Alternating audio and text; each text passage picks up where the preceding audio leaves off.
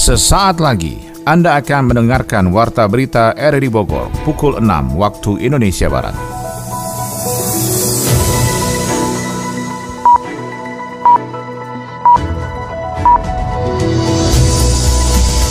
Selamat pagi dan salam jumpa. Kembali kami hadir dalam Warta Berita edisi hari ini, Kamis 13 Juli 2023. Siaran kami bisa Anda dengarkan lewat audio streaming di RRD Play dan bisa Anda dengarkan juga di audio on demand di Spotify, Anchor, Portal, dan Google Podcast. Berita utama pagi ini adalah sebuah mobil box terguling di tikungan tajam Riung Gunung, Tugu Utara, Cisarua, Bogor pada Rabu pagi. Ia mengakibatkan sopir dan awak kendaraan mengalami luka serius. Ketika di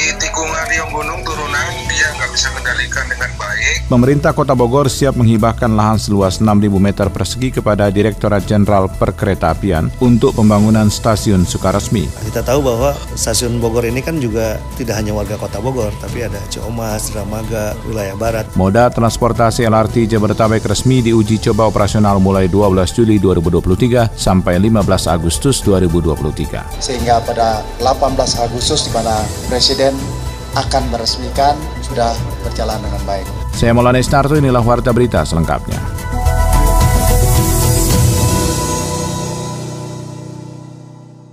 Satu unit mobil box terguling di tikungan tajam Riung Gunung, Tugu Utara Cisarua Bogor pada Rabu pagi. Hal itu mengakibatkan supir dan awak kendaraan mengalami luka serius di bagian kepala dan lengan. Berikut dilaporkan Yofri Haryadi. Sebuah mobil box terguling di tikungan tajam Riung Gunung, Tugu Utara Cisarua Bogor, mengakibatkan sopir dan awak kendaraan mengalami luka serius pada bagian kepala dan lengan. Kejadian pada Rabu pagi itu pun mengakibatkan kemacetan panjang saat evakuasi dilakukan di sekitar lokasi.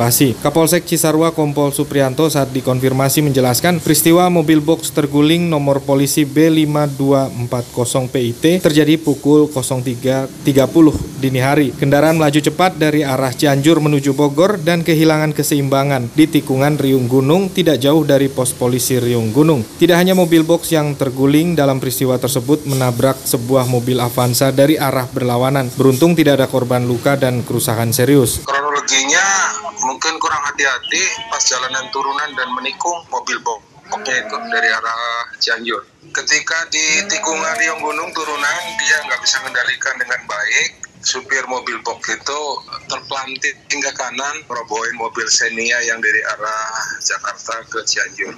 Hanya luka ringan itu di kepala sama di tangan yang salah tuh rumah sakit. Iya, sama-sama supirnya tuh. Lantas sudah lancar. Kedua korban, sopir dan kenek mobil box dilarikan ke RSPG Cisarua Bogor. Sementara mobil box yang terguling akibat kecelakaan tunggal diamankan di unit laka lantas Ciawi. Meski sempat terjadi kemacetan, sekitar pukul 8 pagi, arus lalu lintas kembali lancar dari kedua arah di Riung Gunung Cisarua Bogor. Pemerintah Kota Bogor bersiap untuk menghibahkan lahan seluas 6.000 meter persegi kepada Direktorat Jenderal Perkeretaapian untuk pembangunan stasiun Sukaresmi yang berada di Jalan Tugu Wates, Kelurahan Kedung Bada, Kecamatan Tanah Sareal. Adi Fajar Nugraha melaporkan. Pemerintah Kota Bogor bersiap untuk menghibahkan lahan seluas 6.000 meter persegi kepada Direktorat Jenderal Perkeretaapian Kementerian Perhubungan untuk pembangunan stasiun Sukaresmi. Kepala Badan Perencanaan Pembangunan Penelitian dan Pengembangan Daerah atau Bapeda Kota Bogor, Rudi Masudi menjelaskan bahwa lahan yang berada di Jalan Tugu Watas Kelurahan Kedung Badak itu telah dibebaskan oleh Pemkot Bogor. Lokasi stasiun Sukaresmi pun saat ini sudah mulai dilakukan penembokan dan jalan di sekitarnya sudah dibeton. Hasil dari Pak Dirjen Kereta Api ketika Pak Wakil Wali Kota, Busekda, saya saya, kepala BKAD, kepala Kadisub datang ke sana mengharuskan dihibahkan lahan itu agar mereka bisa mengintervensi dan kita Wakil sampaikan dan Sekda kita siap menghibahkan untuk agar bisa dijalankan karena kalau tidak ini beban pusat kota akan semakin besar karena kita sudah bebaskan lahan di situ dan juga bangun jalan ya dari kalau kita lihat dari U-turn-nya di underpass Soleh Skandar sudah ada jalan ke arah Sukaresmi ya. Itu baru setengahnya tuh, setengahnya lagi belum dilakukan, kita menunggu. Rudi mengatakan urgensi pembangunan stasiun Sukaresmi dikarenakan beban stasiun Bogor yang semakin besar karena terus terjadi peningkatan jumlah penumpang kereta api dari Bogor. Bahkan ia mengungkap bahwa data terakhir penumpang kereta api api di stasiun Bogor mencapai lebih dari 85 ribu orang perharinya. Rudi yakin adanya stasiun Sukaresmi dapat memecah jumlah penumpang serta mengakomodir aksesibilitas bagi warga yang tinggal di wilayah Bogor bagian barat. Hari ini data Januari sampai dengan bulan Mei kemarin penumpang rata-rata kereta api sudah 85 ribu penumpang harian rata-rata. Data 2022 satu tahun 22 juta penumpang kereta api. Hmm. Kalau kemudian uh, weekend itu bisa tembus 100 ribu penumpang harian rata-rata. Bayangkan kalau ini terus tidak ada distribusi pergerakan orang, maka pusat kota akan menjadi salah satu bangkitan pergerakan yang luar biasa. Kita tahu bahwa stasiun Bogor ini kan juga tidak hanya warga kota Bogor, tapi ada Ciomas, Dramaga, wilayah barat. Rudi mengatakan pihaknya akan mengakselerasikan pembangunan tersebut sebab selain dapat mendistribusikan penumpang stasiun Bogor, pembangunan stasiun Sukaresmi dapat mendorong perekonomian warga sekitar. Polresta Bogor Kota menangkap tersangka pelaku kasus tawuran berinisial EWN yang menyebabkan seorang meninggal dunia di kawasan Tanah Sareal, Kota Bogor. Berikut Sony Agung Saputra melaporkan. Tersangka tawuran berinisial EWN yang menyebabkan meninggalnya korban di kawasan Tanah Serial Kota Bogor tertangkap tim Buser Polresta Bogor Kota. Kapolresta Bogor Kota Kombes Pol Bismo Teguh Prakoso mengungkapkan penangkapan tersangka ini merupakan upaya penegakan hukum karena peristiwanya sudah berlangsung hampir setahun. Tersangka dengan korban bertemu untuk tawuran di kawasan Kayu Manis. Kemudian terjadilah peristiwa hukum tersebut hingga korban meninggal dunia dan pelaku melarikan diri sampai akhirnya tertangkap. Kejadian di tahun November November ya 2022 tepatnya di Jalan Soleh Iskandar di tanggal 19 November 2022 hari Sabtu jam 4 pagi. Nah itu ada tawuran antara dua kelompok, ya. kejadian pengeroyokan, penganiayaan menyebabkan korban meninggal dunia.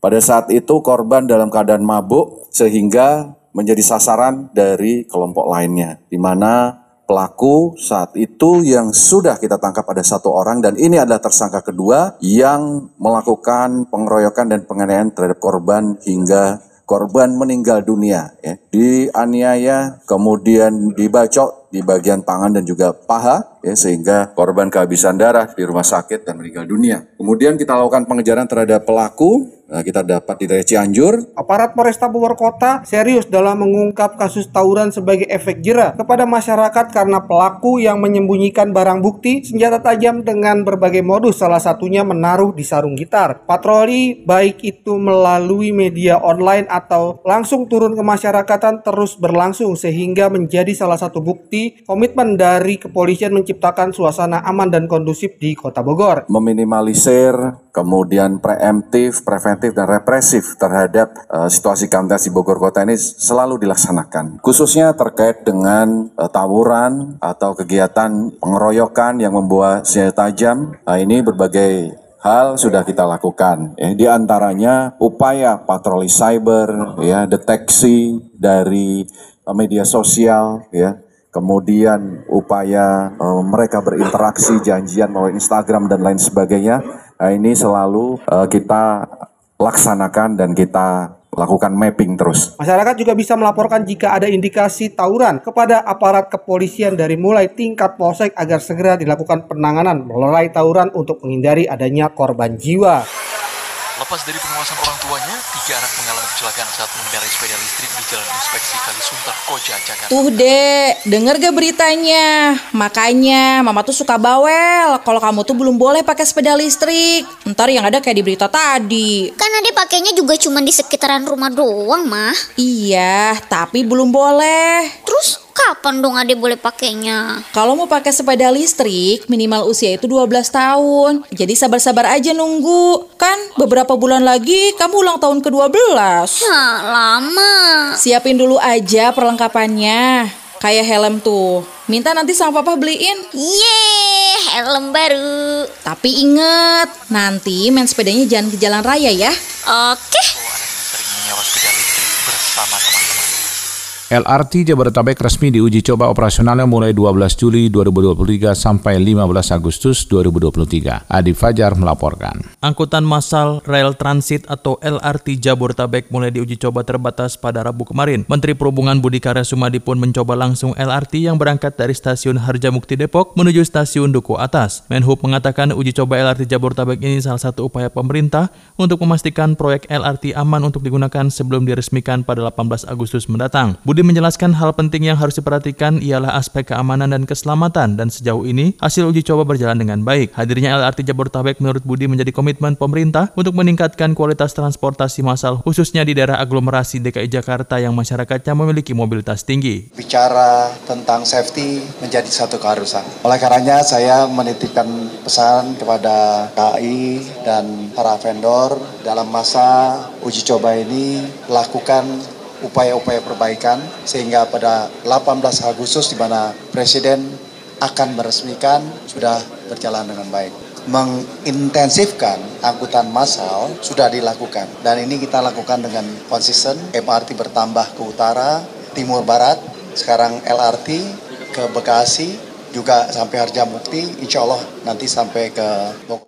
Sementara itu, manajer PR PT LRT Jabodetabek Kuswadoyo menjelaskan, selama masa uji coba terbatas pihaknya mengenakan tarif Rp1. Namun selanjutnya jika sudah beroperasi secara penuh, maka tarif LRT Jabodetabek akan ditentukan oleh pemerintah. Pada saat soft launching kami akan menerapkan tarif Rp1 tadi. Namun tentunya terkait dengan tarif pada masa operasional penuh, tarif itu akan menjadi kewenangan dari pemerintah dalam hari ini Kementerian Perhubungan. Saat ini kami dari LRT Jabodetabek sebagai operator juga sedang menunggu, sama-sama menunggu berapa sih besaran tarif yang akan diberikan oleh Kementerian Perhubungan. Uji coba operasional LRT Jabodetabek berlangsung pada 12 Juli hingga 15 Agustus 2023. Direktur Utama PT Kereta Api Indonesia Persero Didik Haryanto menambahkan untuk memastikan keamanan dan keselamatan LRT Jabodetabek, pihaknya juga telah bekerjasama dengan stakeholder terkait. Ia mengatakan pihaknya telah menyiapkan solusi untuk berbagai skenario jika LRT Jabodetabek mengalami kendala. Jika selama uji coba didapati ada masalah, pemerintah akan mengundurkan target operasi komersial yang akan dilakukan pada 18 Agustus mendatang. Operasi Operasi Patulodaya 2023 digelar di Kabupaten Bogor hingga 23 Juli 2023 mendatang. Tercatat ada 411 pelanggar yang ditilang selama dua hari operasi berlangsung. Kasat Lantas Polres Bogor AKP Diki Anggi Pranata mengatakan pada hari pertama tercatat 70 pelanggaran, sedangkan pada hari kedua tercatat 341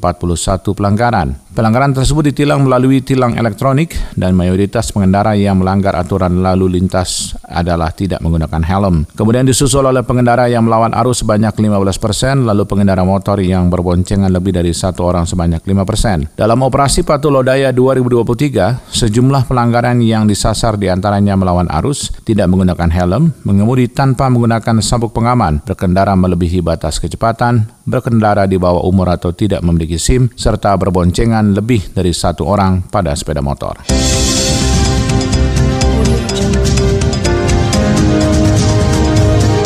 Anda tengah mendengarkan Warta Berita RRI Bogor. Berita ekonomi kali ini soal pemerintah berencana mengimpor 50 ribu ekor sapi dan 300 ribu ton kedelai dari Afrika Selatan. Pemerintah menolak tegas pernyataan yang menyebut tidak ada produk asing ataupun cross border di TikTok Shop. Laporan selengkapnya disampaikan Adi Fajar Nugraha. Pemerintah berencana mengimpor 50 ribu ekor sapi dan 300 ribu ton kedelai dari Afrika Selatan. Rencana itu diungkapkan oleh Menteri Koordinator Bidang Kemaritiman dan Investasi Luhut Binsar Panjaitan dalam pertemuannya dengan Presiden Afrika Selatan Cyril Ramaphosa. Pertemuan itu sekaligus sebagai persiapan KTT Bridge pada pekan ketiga Agustus 2023. Dalam KTT tersebut, Luhut berharap ada kesepakatan terkait impor sapi dan kedelai yang akan ditandatangani pada saat kunjungan nanti. Ia menjelaskan rencana impor sapi dan kedelai dilakukan demi memenuhi kebutuhan dalam dalam negeri. Outlook Kementerian Pertanian mencatatkan Indonesia 40% kebutuhan daging sapi berasal dari impor, sementara impor 300 ribu ton kedelai juga dilakukan demi memenuhi kebutuhan dalam negeri sebanyak 3 juta ton. Menteri Koperasi dan UKM Teten Mas Duki menolak tegas pernyataan yang menyebut tidak ada produk asing ataupun cross-border di TikTok Shop. Berdasarkan fakta di lapangan yang ia temui, banyak pedagang online yang tidak dapat memastikan dari mana asal produknya. Tanggapan ini menyusul pernyataan TikTok Indonesia dan Kementerian Perdagangan yang menyebut tidak ada produk-produk cross-border di TikTok Shop. Produk cross-border sendiri ialah produk asing hasil perdagangan lintas negara melalui e-commerce dalam negeri. Teten menilai produk-produk asing yang berseliweran di sosial commerce seperti TikTok berbahaya bagi UMKM UMKM. Menurutnya sosial e-commerce ini jauh lebih berbahaya ketimbang e-commerce karena akan lebih mudah mempengaruhi konsumen untuk membeli produk mengikuti algoritma. Oleh karena itu ia berharap agar pemerintah khususnya Kementerian Perdagangan segera menyelesaikan proses revisi peraturan Menteri Perdagangan nomor 50 tahun 2020. Dengan revisi aturan itu, barang-barang impor yang dijual e-commerce bisa lebih terkontrol melalui sejumlah langkah pembatasan.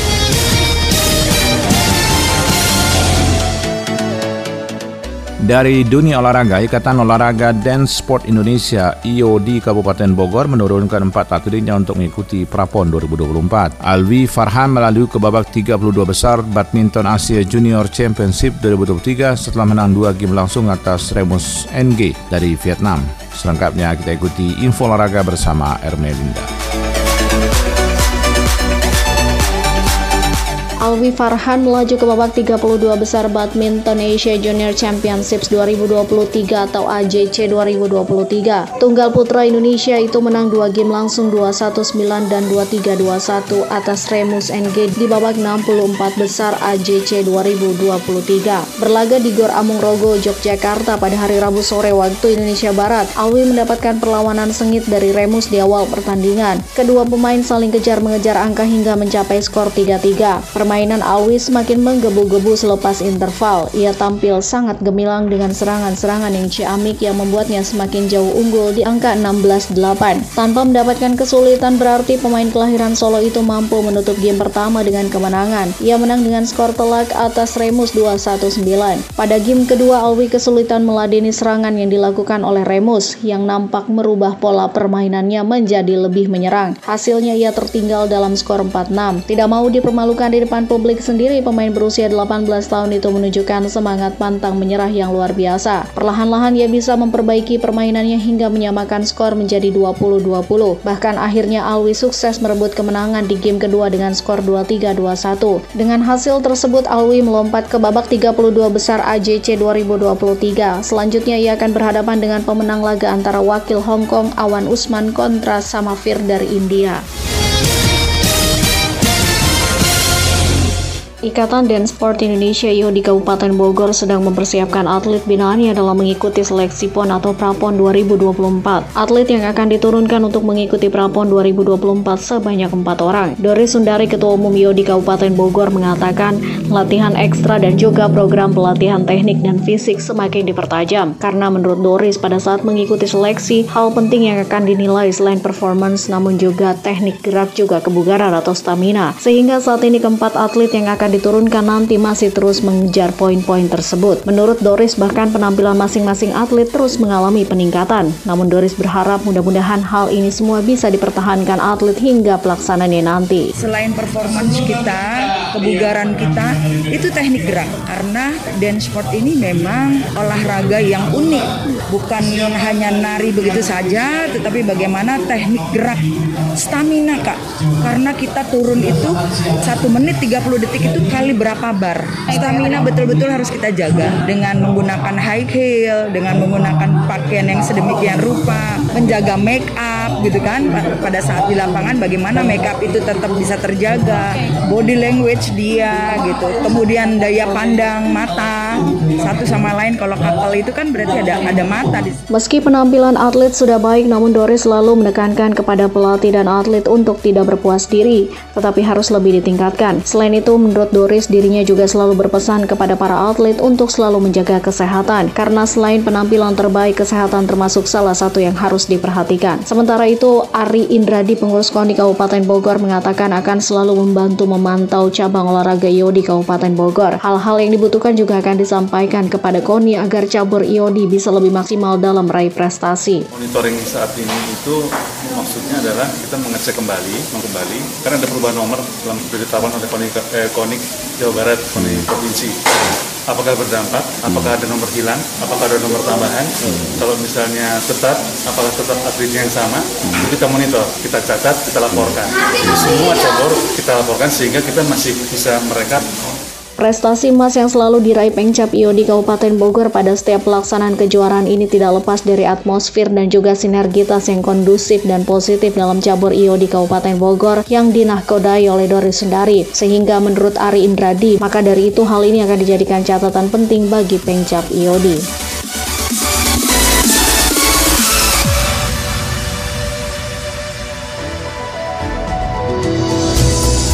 Demikian rangkaian informasi yang kami hadirkan dalam Warta Berita di edisi hari ini. Sebelum berpisah, kami kembali sampaikan berita utama. Sebuah mobil box terguling di tikungan tajam Riung Gunung, Tugu Utara, Cisarua, Bogor pada Rabu pagi. Ia mengakibatkan sopir dan awak kendaraan mengalami luka serius. Pemerintah Kota Bogor siap menghibahkan lahan seluas 6.000 meter persegi kepada Direktorat Jenderal Perkeretaapian untuk pembangunan stasiun Sukaresmi. Moda transportasi LRT Jabodetabek resmi diuji coba operasional mulai 12 Juli 2023 sampai 15 Agustus 2023. Mewakili kerabat kerja bertugas, saya Maulana Estarto mengucapkan terima kasih. Selamat pagi.